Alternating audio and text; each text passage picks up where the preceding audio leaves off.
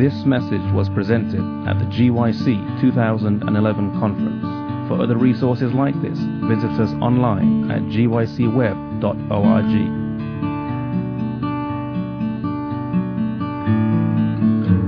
All right, well, thanks a lot, Sebastian, for um, spending time going through training on discipleship. You know, discipleship is probably one of the most important things that we need as a church. And if you've been coming for the last few sessions, I don't know how you're holding up. Um, perhaps your energy is starting to run a little bit low. Um, we've been having session after session, but I think most of you are wide awake. How many of you are, are awake right now? Okay, that's good. Um, no, one person says no. Okay, which means you're probably awake.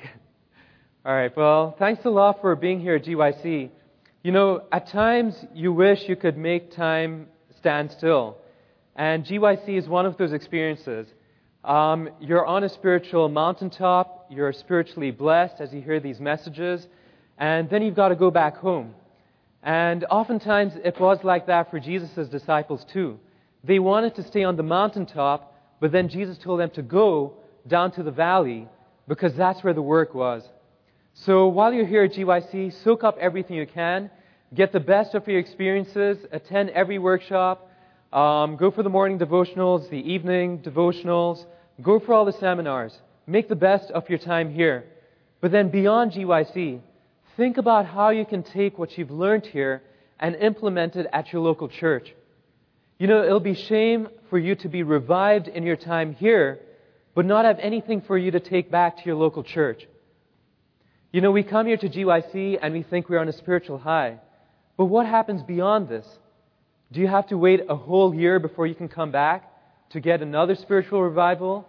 But then during the year, you go through a spiritual slump? I don't know if you can experience that or if you can relate with what I'm saying. But don't wait just for the revival experience.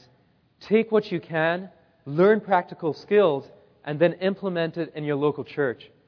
Turn your churches into lighthouses for God, and then come back and report how God has blessed you and what you've learned here at GYC. If you've been coming for the last two sessions, um, Sebastian's been going through the life of Jesus and his example of discipleship. Um, whereas for my sessions, it's been a little bit different. Um, I remember when we were talking about uh, how to match our sessions, um, there's a little more correlation. He was going to look at the life of Jesus. I was going to look at the life of Paul. Um, and we, we have been doing that to a certain extent. And I hope you've been blessed as you've gone to different workshops and learned different things. My topic for today is discipleship explosion.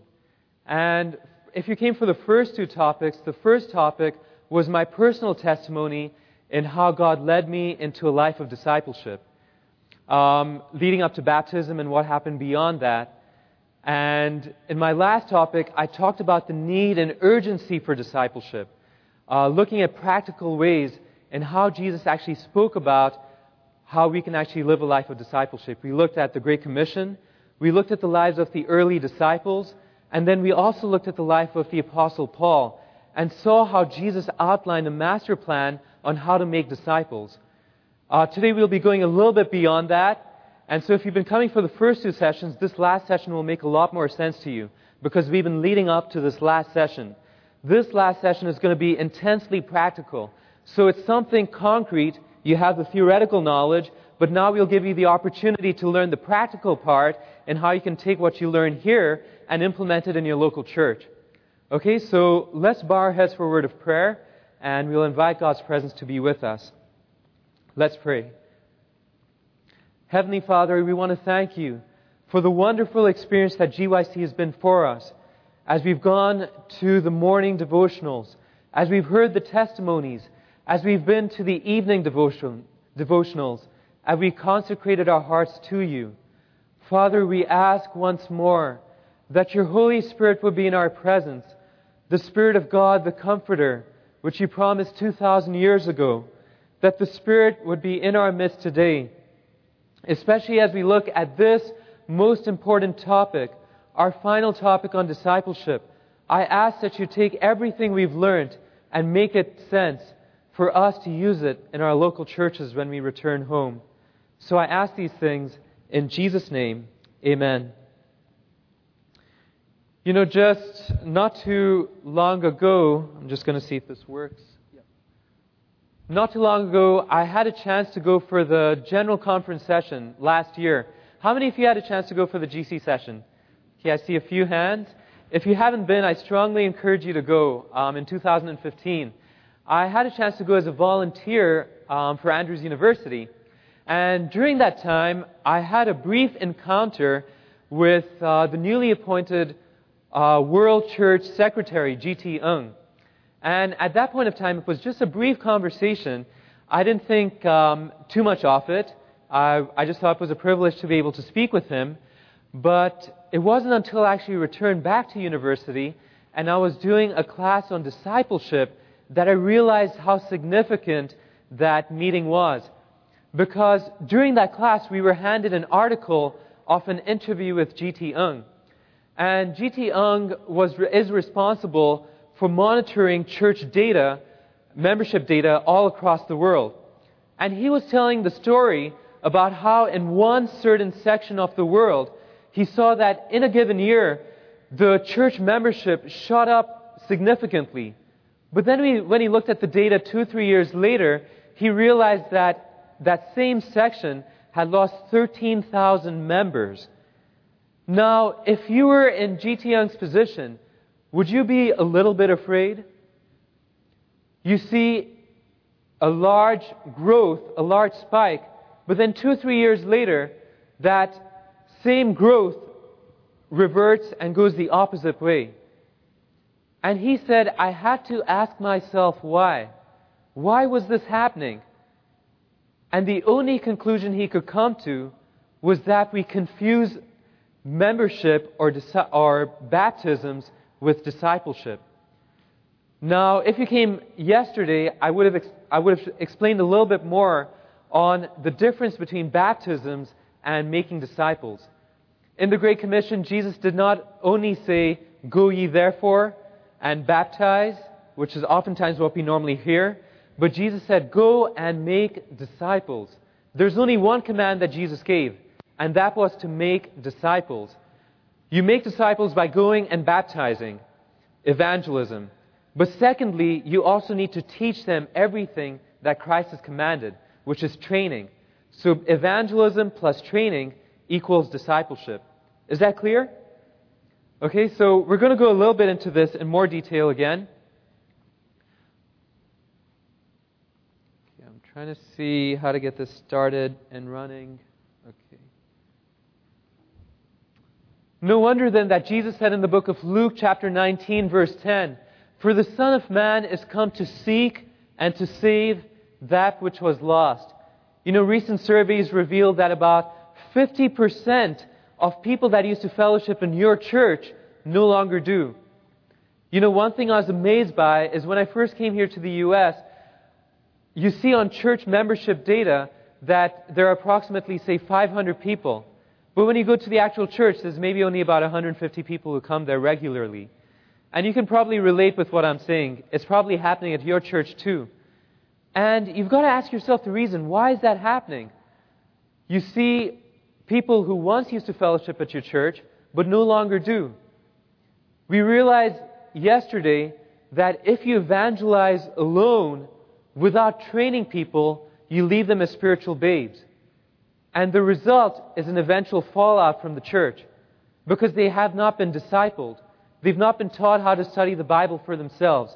They haven't been taught how to pray for themselves, how to share the Word of God for, with others.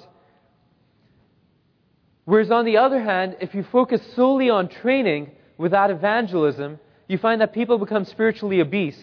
You know what I mean? Like they come to GYC year after year after year, but they aren't actually practicing their faith. And so during the year, there's no evangelism, there's no Bible study, but then they always come back for more and more training. You get all the head knowledge, but you don't know how to put it into practice.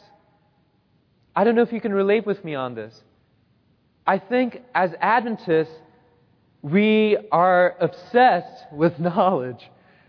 You know, we want more and more knowledge, more and more theological knowledge.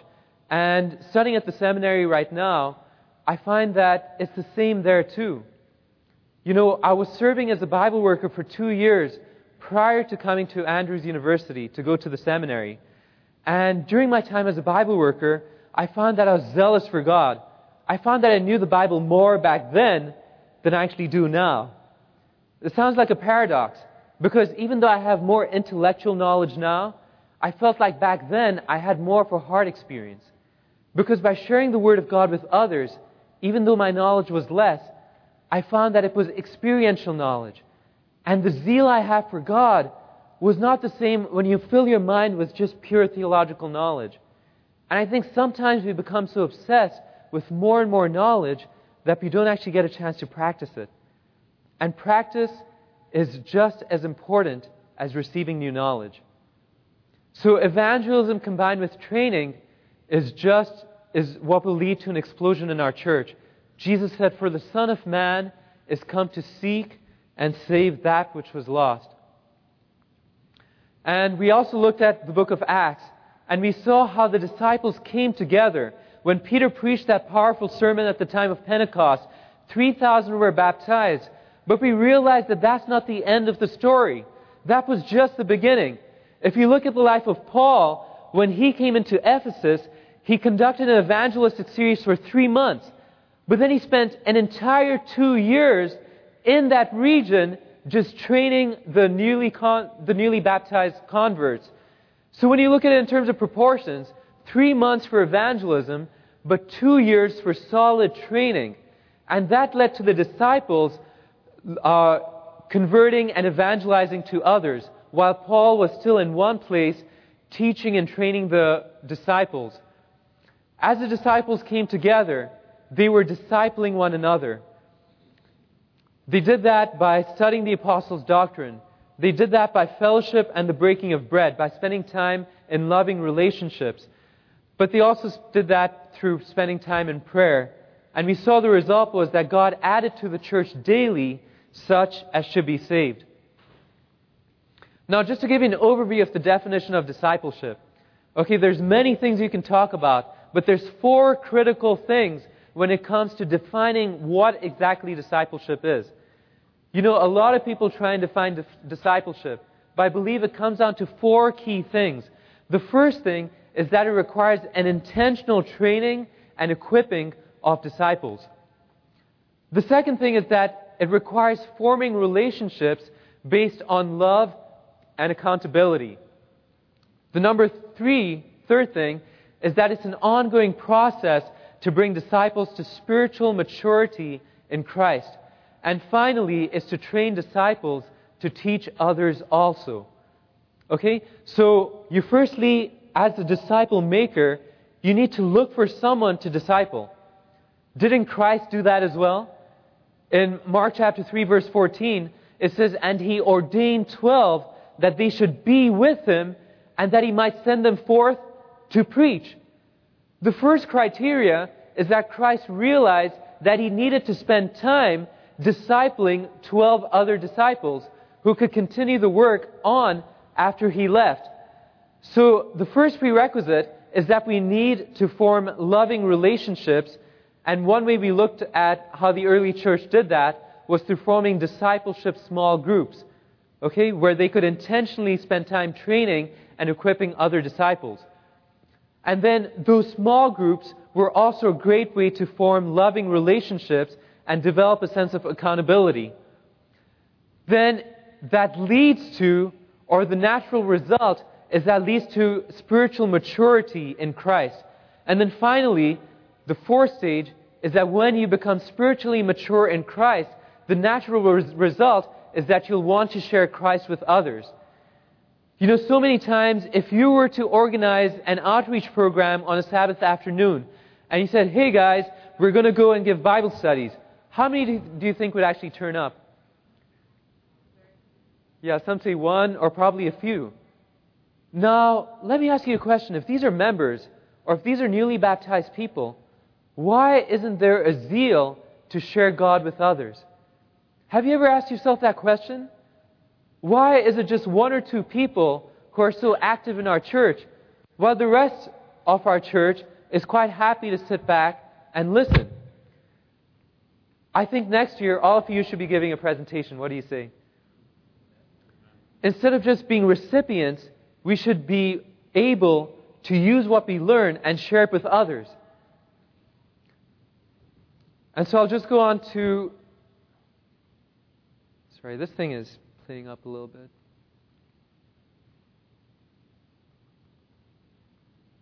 When Paul was writing to Timothy in his epistle in 2 Timothy chapter 2 verse 1 and 2, he said, "You therefore, my son." When Paul was writing to Timothy, he wasn't writing to him as if he was a work colleague. Sometimes in our churches we treat each other uh, so cordially, so politely. We see them once, sab- once per Sabbath, once a week, and then we don't relate to them during the rest of the week. It's like we have separate lives during the week, and then for that one day in the week we come together again. But here, Paul, when he is discipling Timothy, referred to him as his own son. In order for me to call someone my son, even though they aren't my natural son, it would mean a sense of affection. It would require a sense of love.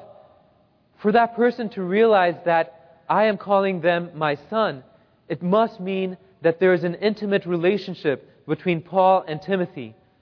You realize that that relationship was built on love and accountability. But not only that, Paul tells them, be strong in the grace that is in Christ Jesus. You know why Paul was able to say that to Timothy? Because Timothy had already matured into a spiritual and godly man. So when Paul invested and poured out his life into Timothy, he was able to say, maintain that same level of spirituality which I've, part, which I've given unto you. And so spiritual maturity in Christ is critical as a disciple of Christ. But then he says, and the things that you've heard from me among many witnesses. Paul, in his mind, was able to recount all those instances when he'd actually taken time to train Timothy. How many of you can say you have a spiritual mentor in your church? Is there someone that you can look up to who actively spends time to disciple you? That when they go out for Bible studies, they take you along with them? When they go visit other members, they take you along with them and show you how it's done? When they're conducting prayer ministry, they take you by their side and show you how to lead out in prayer ministry? We may look up to people in the church, but how many people have actually spent active time discipling us? I believe Paul understood the secret to discipleship because he spent quality time with Timothy. And in his mind, he could recount specific instances when he could say, And the things which you've learned from me and heard from me among many witnesses, he then says, Commit these to faithful men who will be able to teach others also, sharing Christ with others. And so for this session, we're going to look a little bit at our Bibles too. And so if you have your Bibles, let's turn to 1 Thessalonians chapter 1, verses 5 to 8. That's 1 Thessalonians chapter 1, verses 5 to 8.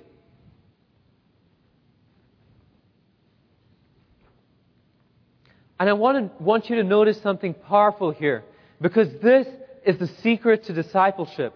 Everything that Paul learned, he learned from the life of other disciples, but also from Jesus as well. So we're looking at 1 Thessalonians chapter 1, verses 5 to 8. And notice what he says when he's writing to the early believers in Thessalonica. He says in verse 5, For our gospel came not unto you in word only, but also in power, and in the Holy Ghost, and in much assurance, as ye know what manner of men we were among you for your sake. When Paul preached the gospel to them, they heard the word of God. And they were convicted by the word of God. But notice what happens in verse 6.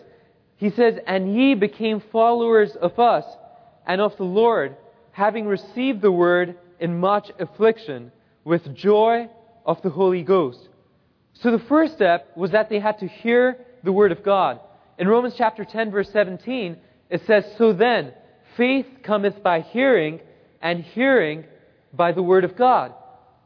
So the first step is that they needed to hear the Word of God. When you conduct an evangelistic series in your home church, You invite people for the first time who've never heard the gospel. But when they go through the evangelism, you realize that they've now heard it, but the second step is that they need to receive it. Paul says that they became followers of them. And then in verse 6, he says, and in verse 7, he says, So that ye were examples to all that believe in Macedonia and Achaia. So here what Paul was saying was, not only did you hear the Word of God, not only did you receive it, but they actively started to live out the Word of God too. But then notice the result in verse 8. For from you sounded out the word of the Lord, not only in Macedonia and Achaia, but also in every place your faith to Godward is spread abroad, so that we need not to speak anything. Now, was Paul the pastor there and telling them exactly what to do for every single part of their life? No, Paul simply discipled them, and they did the work after that. Wouldn't it be great if our churches were not that pastor dependent? You know, sometimes all our church members are so dependent upon the pastor that they aren't able to do anything themselves. But here what Paul did was, he preached the Word of God to them so that they heard it. They then received the Word of God by becoming followers. Thirdly, they lived out the Word of God. And then fourthly, they naturally began to share the Word of God with others. People hear the Word of God normally, they receive it, but generally in our churches, they're not taught how to live out the Word of God. Because if they get to that step, the natural progression is that they'll want to share the Word of God with others. It's only natural. If you want to know what discipleship is about, I encourage you to read the book of 1 Thessalonians, because this is a book on discipleship. Paul is writing to the Thessalonians. I want you to turn now to chapter 2. In chapter 1, verse 5, Paul said, For we know what manner of men we were among you for your sake. How did Paul actually conduct himself with the Thessalonians? He reveals a little more. If you read the Pauline epistles, Paul's letters, you'll find that in the first chapter of his letters, he often gives an overview. He gives you a big picture perspective. But in the later chapters, he then goes into more detail. And that's exactly what he's going he's doing now. In verse 7, he says, But we were gentle among you, even as a mother cherishes her children. When Paul went into a new place, he did not just preach the Word of God, but he got to know the people individually. He got to know them by name. He ministered to their needs. He knew exactly what their wants were and he fed them spiritually on a one to one basis. He says, We were gentle with you as a mother cherishes her children. Now, I'm not a woman, so I don't know if I can relate to that fully, but there are many girls in this room. You know what it's like to spend quality time with someone else. You know what it's like to truly love someone else. You know, they say men have cold hearts, whereas women have warmer hearts. And that's why God put a man with a woman so that the man could learn from the woman. Okay? But Paul said that in verse 7 we were gentle among you as a mother cherishes her children. And he says in verse 8 So being affectionately desirous of you, we were willing to have imparted unto you not the gospel of God only, but also our own souls, because you were dear unto us. Notice what Paul is saying here. He was not content with just preaching the word, but he said, I devoted my entire life to you. Why? So that he could see them perfected in the character of Christ. That was Paul's goal. If you read his epistles, he was not just content with preaching the word. Today, we sense that evangelists only preach the word of God, but they don't go beyond that. Paul says that was just the first step the three more steps that happen after that. He says, I devoted and I invested my entire life into you. Why? Because I would not be satisfied until I saw you perfected in the character of Jesus. Has someone invested that kind of time in you? Has someone taken an interest in your personal life such that you can say truly that someone has not only preached the Bible to me, Someone has not only given Bible studies to me, but someone has actually taken time to perfect the character of Christ in me. Not many of us can actually say that we've had that experience. And truly, that's what discipleship is about. When Jesus said, Go ye therefore and make disciples, that's what he had in mind. Not just to preach the gospel, that's only the first stage, but to impart the character of Christ to others, so that the natural result is that they cannot help but share what they've learned. If you experience the character of Christ, you cannot contain it within yourself. You want to share it with everyone else because you've experienced the love of Jesus. It's transformed your heart and your mind, and now you want to share it with someone else. It's not just head knowledge, but it's something practical.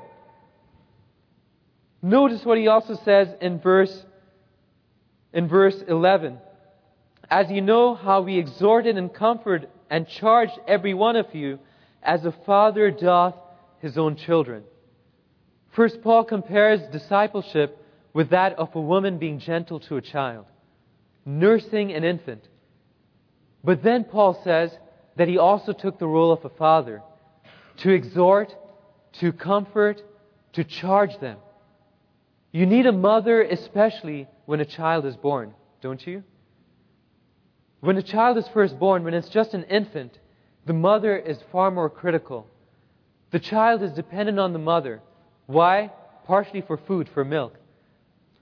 Paul says in second, uh, Peter says in 2 Peter chapter 2 verse 2, as newborn babes desire the sincere milk of the word that you may grow thereby.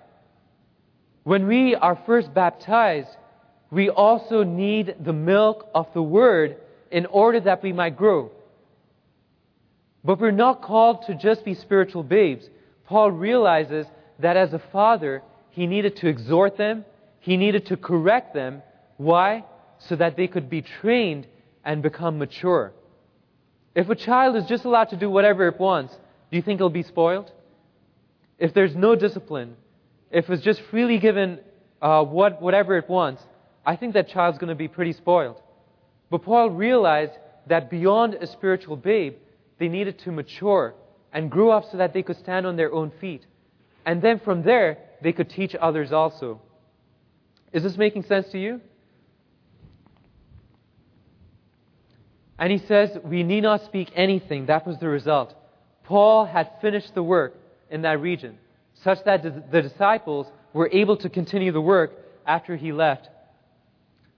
We saw that Paul always worked in a team because it was not a solo effort. He trained other people on his team, he perfected them in the character of Christ, and then they went out together and evangelized to new areas. In this case, they went to the Thessalonians. They found believers in Macedonia and Achaia, and then the word of God spread to every place. Not because Paul was preaching the word of God everywhere, but because the disciples were actively sharing the word of God wherever they went. But something critical is that the word of God was centered in each stage. When they preached the word of God, the word of God was present. When the people received the word of God, the word of God was present. When they lived out the Word of God, the Word of God was present. And then they needed to share the Word of God. The Word of God is critical in every stage of discipleship. Jesus said in Matthew 28, verse 19 and 20, Go therefore and make disciples of all nations, teaching them to observe all things that I've commanded you. And lo, I am with you always to the end of the age. You know, the word observe in the original Greek language is tereo. Now, if you look up that word tereo in the rest of the New Testament, you find that in a specific place in Acts chapter 16, verse 23, when Paul and Silas were in prison, the prison guard, the Philippian jailer, was instructed to bind them in chains such that they could not be released.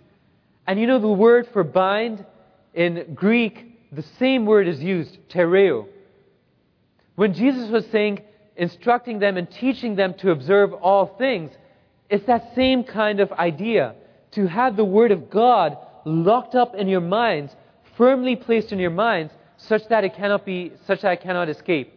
The Word of God was to be so central to our being that it's something that would completely transform us through the Spirit of God such that we would become active, living disciples for Christ. Many times in our churches today, the reason why people remain spiritual babes, the reason why they aren't able to give Bible studies to others, is because the Word of God is not central to their life. It hasn't saturated their minds. It hasn't brought true transformation. And so they're not able to live as a true disciple as Christ would have intended. Notice what it says in John 6, verse 63. Jesus said, The words that I have spoken to you are spirit and they are life. The Bible was given to us by the Holy Spirit. In 2 Timothy chapter 3 verse 16, it says, All scripture is given by inspiration of God and is profitable for doctrine, for reproof, for correction, for instruction in righteousness, that the man of God may be perfect, truly furnished unto all good works. So the Word of God is inspired through the Spirit. If you look at the original Greek text, when it says that the Word of God is inspired, literally it means that it's God breathed. Isn't that something exciting? When you open up the Word of God, it contains power in it. In Hebrews chapter 4, verse 12, Paul says, all, uh, he says, For the Word of God is living and is powerful, sharper than any two edged sword. In 2 Timothy, he also says that is God breathed. When you open up the text for yourself, you're allowing God to speak to you through the Spirit. We saw yesterday that being filled with the Spirit of God is no different to being filled with the Word of God. It's not some kind of, um, you know, it's not some kind of spiritualistic uh, possession that overtakes you. That's not what being filled with the Spirit of God is. Being filled with the Spirit of God is being filled with the Word of God, such that it's transformed you, and the Holy Spirit's function is simply to illuminate your mind through the Word of God. The Word of God was inspired by the Spirit of God, and it is God breathed. This power in God's Word. And by partaking of the Word of God through Bible study, it results in life. I don't know how many of you have fasted before, but if you fasted, you know what the experience is like. You know, you feel extremely hungry, and you can't wait till your next meal. You know, someone told me that when you fast, that's God reminding you that you need to pray. And I think that's true. But when we fast, we recognize our need for God. We recognize that we're hungry. We also realize that if we don't eat enough, we're going to be malnourished. And chances are we may die eventually if we don't eat at some point of time. It's the same with the Word of God. When Jesus said that the words I have given to you, they are spirit and they are life.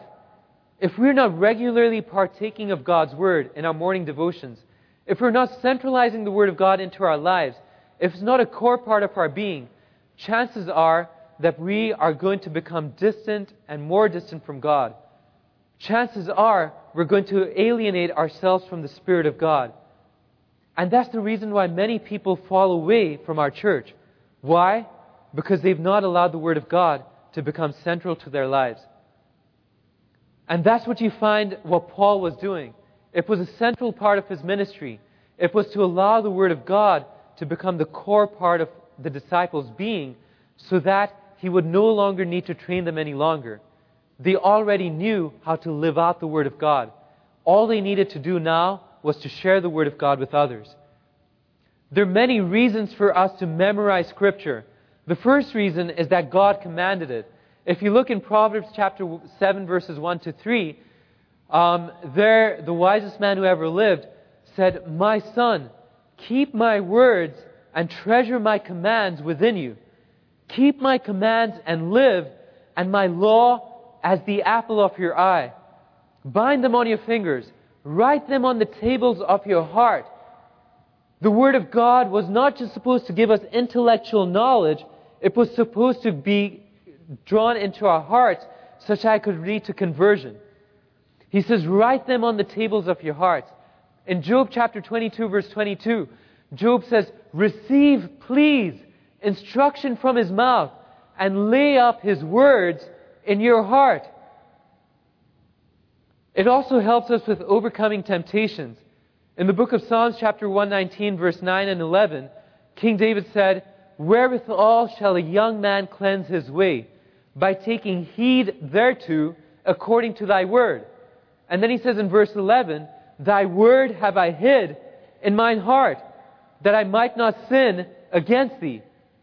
Can you see that in overcoming temptations, in guidance in life, the Word of God is to be central, is supposed to be in the core of our beings, such that it can enable us to live spirit-filled lives. When it comes to receiving power in prayer, Jesus himself said in John chapter 15 verse 7, If ye abide in me, and my words abide in you, you shall ask what you will, and it shall be done unto you. Repeatedly, we sense that God is emphasizing again and again in the Old as well as the New Testament of the centrality of the Word of God to lead to transformation of heart and mind, such that we can become active, living disciples of Christ. It helps us in witnessing. It gives us strength for the end times. It enables us to overcome deceptions of Satan. But it also enables us to come close to the heart of Jesus. In John chapter 5 verse 39, Jesus said, Search the scriptures, for in them ye think ye have eternal life. And they are they which testify of me. So when you memorize the Word of God, it's not just an intellectual process, but you are taking the character of Christ and putting it within you. I said in our last session that when you take the Word of God and put it in paper and ink, you get the Bible. But when you get to take the Word of God and put it into flesh, you get Jesus Christ. But if you take the Word of God and put it into your mind and into your heart, you get Christ living in you through the Spirit of God. That's what the infilling of the Holy Spirit is all about. It's not something mysterious. It's not something that you need to spend your entire life studying out before you can come to a conclusion. The infilling of the Holy Spirit is nothing more than allowing the Word of God to saturate your mind such that it leads to conversion and transformation. But scripture memory alone is not sufficient. The Pharisees had memorized the Bible. In fact, if you wanted to become a if you wanted to become a Pharisee or a disciple of a Pharisee, you needed to have memorized the entire Torah. Now, that's a pretty significant undertaking.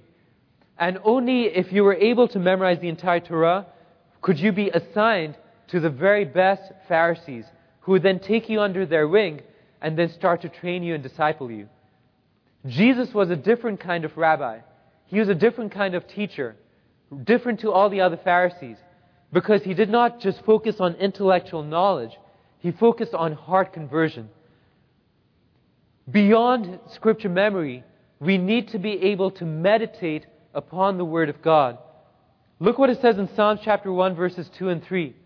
But his delight, this is referring to the righteous man, but his delight is in the law of the Lord, and in his law he meditates day and night. He shall be like a tree planted by the rivers of water that brings forth its fruit in its season, whose leaf also shall not wither, and whatsoever he doeth shall prosper. Whenever you hear the word meditate, it's often followed by a blessing. By meditating upon the Word of God, it leads to spiritual life. Scripture memory alone is not sufficient. You need to meditate upon it such that it becomes an active part of your being. Scripture memory results in being internalized when you meditate upon the Word of God. And in 1 Timothy chapter 4 verse 15, Paul says, meditate upon these things.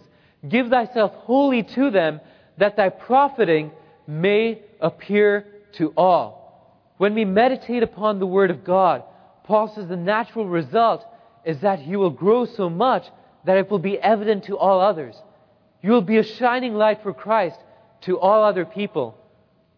You know, when I remember when I became an Adventist about five and a half years ago, I used to look at all our greatest evangelists I used to look at all our greatest Bible teachers, and I asked myself one question What separates me from them? Do they have a natural advantage over me? Were they born in a different way to how I was? What causes their difference to my difference? And why is it that the majority of our church are comfortable to simply sit in the pews and not do anything? That's the question I asked myself. And I said, I don't want to be content with just being a spiritual babe. I want to grow beyond that stage. And I realized that the reason why people have grown is because they've realized the need to become an active disciple. They've somehow discovered Bible principles and they've lived it out actively in their own life. And God, as a result, makes them abundant and fruitful in their ministry.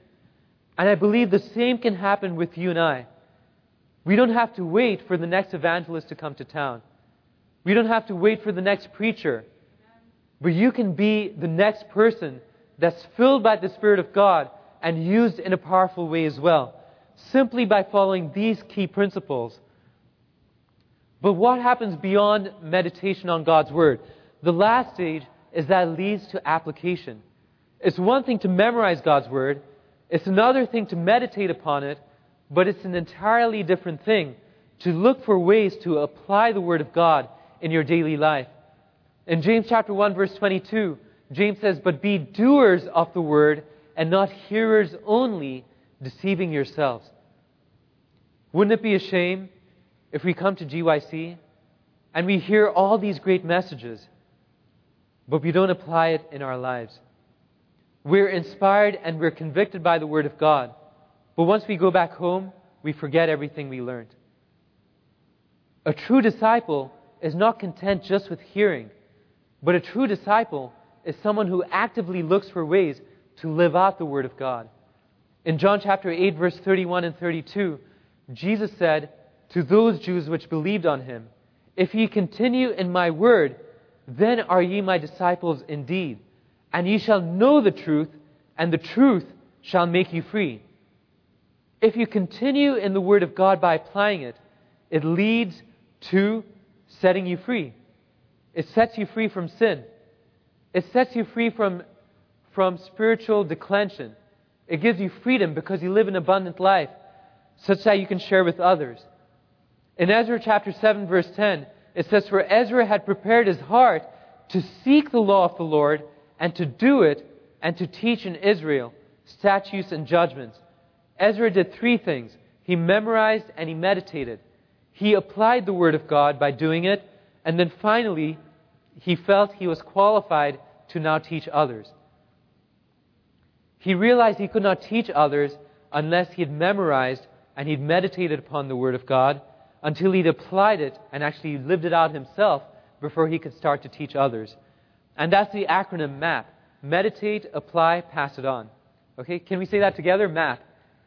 Meditate, apply, pass it on. Very simple. That's discipleship in a nutshell. I'm just going to show you the fast track. There are four stages to living as a disciple. The first step is that we all come in as unbelievers. We need to hear the word of God. In 1 Peter chapter 1 verse 23, it says as it says being born again, not of corruptible seed, but of incorruptible, by the word of God which liveth and abideth forever. When you take the Word of God and implant it within you, it's incorruptible seed. It's something that's going to germinate and bring forth life, not only within you, but in someone else. The second stage is that we need to receive the Word of God. In 1 Peter chapter 2, verse 2, he says, being born again, not of, sorry, he says, as newborn babes, desire the sincere milk of the Word, that ye may grow thereby. All babies need milk in order for them to grow. That's why Peter compares spiritual growth with drinking the milk of the Word. The third stage is that we need to live out the Word of God. And that's where discipleship comes in. The weights are there because not only do you receive the Word of God, but you need to put it into practice. You need to start living it out, exercising it by sharing it with others. And then finally, you become a worker for God. When Jesus called for laborers, it was not just for spiritual babes. He realized that there was a series of steps that we needed to go through before we could become an active, vibrant worker and laborer for God. And the text for that is 2 Timothy chapter 2 verse 15, where Paul says to Timothy, "Study to show thyself approved unto God, a workman that needeth not to be ashamed, rightly dividing the word of truth." You know, one of the greatest joys of becoming an Adventist was when I was introduced to carob coated vegan cake. Have you ever had that before? No, you've never had carob cake before? Okay, you've got to try it sometime. It's, it's delicious. But you know what? As healthy as carob cake can be for you, if you had to eat the whole cake by yourself, chances are you're going to have indigestion. The reason why someone gives you a cake, a birthday cake, is so that you can share it with others. You're not supposed to eat the whole thing for yourself. If you do, you're probably pretty greedy. Yeah. It's the same with the Word of God, too. If all we do is keep eating it, keep eating more and more and more, but we never share it with others, chances are it's going to lead to spiritual indigestion. But God has given us the Word so that we can share it with others and thereby experience further growth. And that's what it means to be a worker or laborer for God. This is the big picture. If someone is baptized in your church, you need to be asking yourself, or even for yourself personally, have you been through each of these stages? You came in as a believer, you were baptized, but have you moved on beyond that stage? Have you started to live as a disciple? Has someone trained you in how to become a worker for God? And so in FAST, which is a discipleship training program, the first, the first series is a five week program which is called Survival. It teaches you how to survive and thrive as a Christian. Each week you learn one new memory verse, and it, it teaches you the fundamentals of Christianity how to overcome temptation, how to study the Word of God, and um, how to work in a small group setting such that you can have accountability. The second stage in fast discipleship training is that of basic, it's called basic training. And that's an eight week training program where you not only memorize two verses per week, but it teaches you the fundamentals of what it means to live as a disciple. It teaches you how to study the Word of God. It teaches you how to keep a prayer journal. It teaches you how to witness to others. And it teaches you how to live an obedient life. Those are the four key elements of living a spiritual life. And then finally, you have team tactics, which teaches you about spiritual leadership, teaches you how to launch out your own small group such that you can train and disciple other people as well. Okay, so the first one focuses on scripture memory. Second one teaches you about practical discipleship. And then finally, the third one, team tactics, teaches you about spiritual leadership. Okay? And in terms of starting a fast team, looking at Luke chapter 6, verse 12, Jesus looked for specific people. If you read through the Gospels, there were multitudes of people who were called disciples. But there were only 12 out of those multitudes that Jesus chose to actually train and disciple on a daily basis. In Luke chapter 6, verse 12, it says, Jesus spent the whole night in prayer before he ordained the 12. He spent an entire night in prayer to select those who would form the core part of his team. The criteria is to look for those who have fast. Now, what does fast stand for? When you're looking for those who to disciple, when you're starting your own discipleship ministry and you want to train others in your local church, there are four key things you should pray for that other people will have. The first is that they're faithful. The second is that they should be available or accountable. The third is that they should be spiritual. And then fourth, they should be teachable. If they're lacking in these principles, chances are they won't go through the program. Okay, we've done fast discipleship training in the past, and oftentimes people who are not truly committed right from the start are probably going to fall out in the middle of the program because they find it too hard. So you're looking for people who have all these criteria, and then you move on, form a small team, and then you start training them, investing your life in them. Part of the selection criteria comes from Luke chapter 14, verses 28 and verse 27. Um, just due to time, I'm only, going to look at this one verse. Let's look at Luke chapter 14, verses 28 and 27. So Luke chapter 14, verses 28 and 27.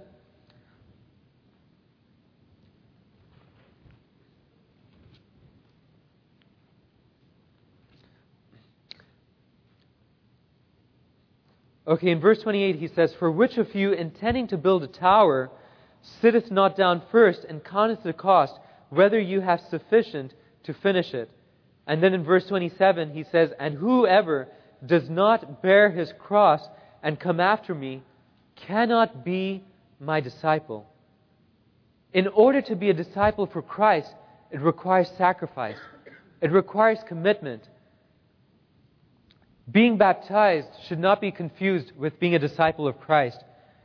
If you were to walk downtown Houston, and if you were to see a building that's only half built, what would you think?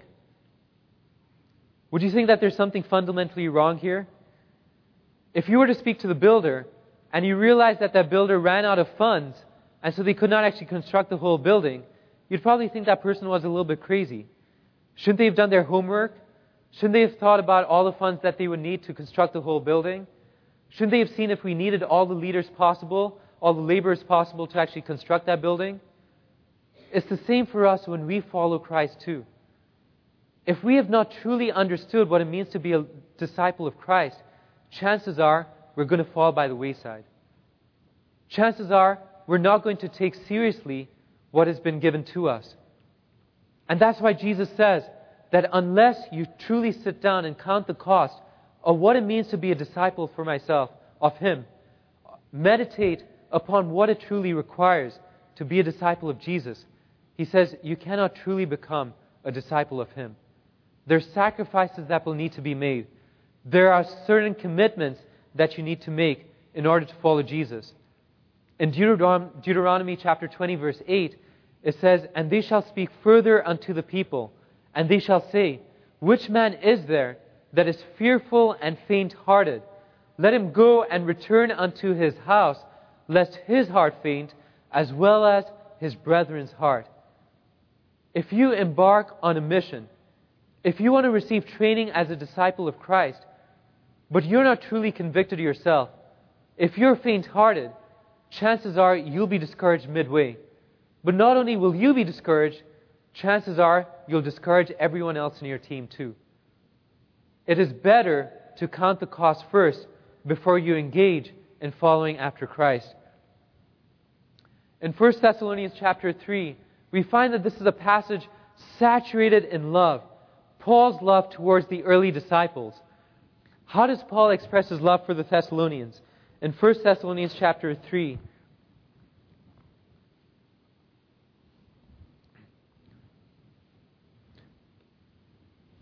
Here, let's look at verse 2.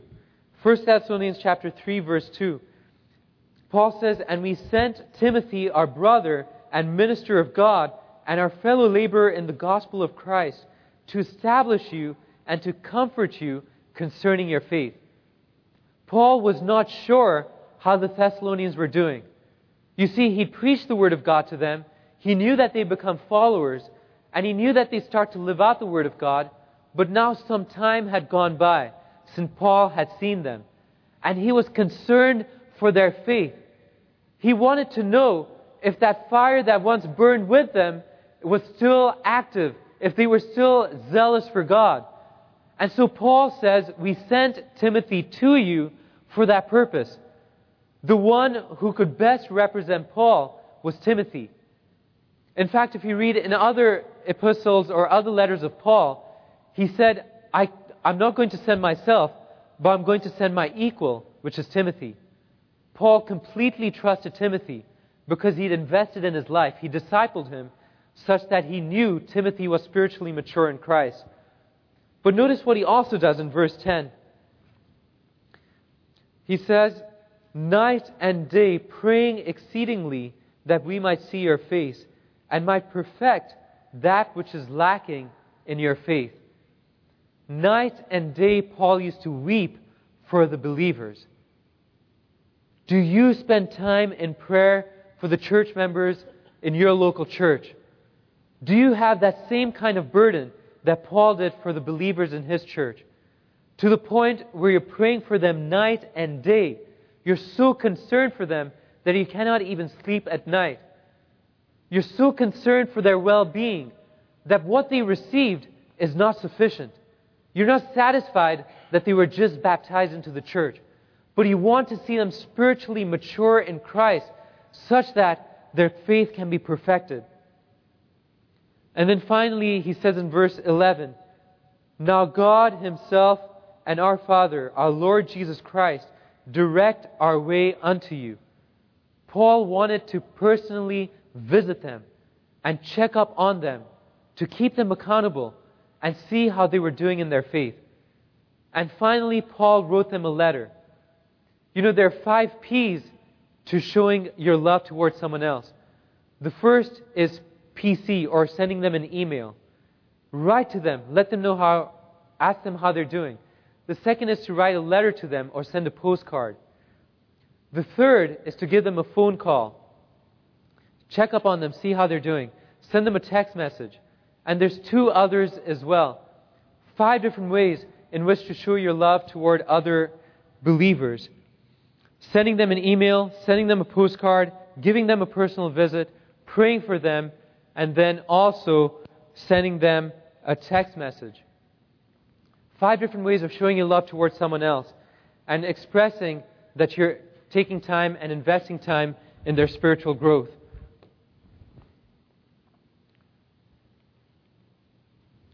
Just to summarize then, there are certain elements we need to keep in mind to know what discipleship is all about. The first one is that the Word of God must serve as the foundation of discipleship. The second is that we need to help believers take in the Word of God through scripture memory, meditation upon the Word of God, and then finally application, living it out. We need to disciple people in a loving environment, in small group settings, such that we can keep them accountable we can know them on a personal level, not just in a, in a church setting, but we actually take time in small groups, actively engaging with them. The fourth is discipling them in a team for accountability. Fifth is building commitment through biblical values. And then sixth is prioritizing discipleship in our church. And that's what's going to lead to growth. This message was recorded by Fountain View Productions for GYC. GYC, a supporting ministry of the Seventh day Adventist Church, seeks to inspire and equip young people to be vibrant, Bible based, and Christ centered Christians. To download or purchase other resources, visit us online at gycweb.org.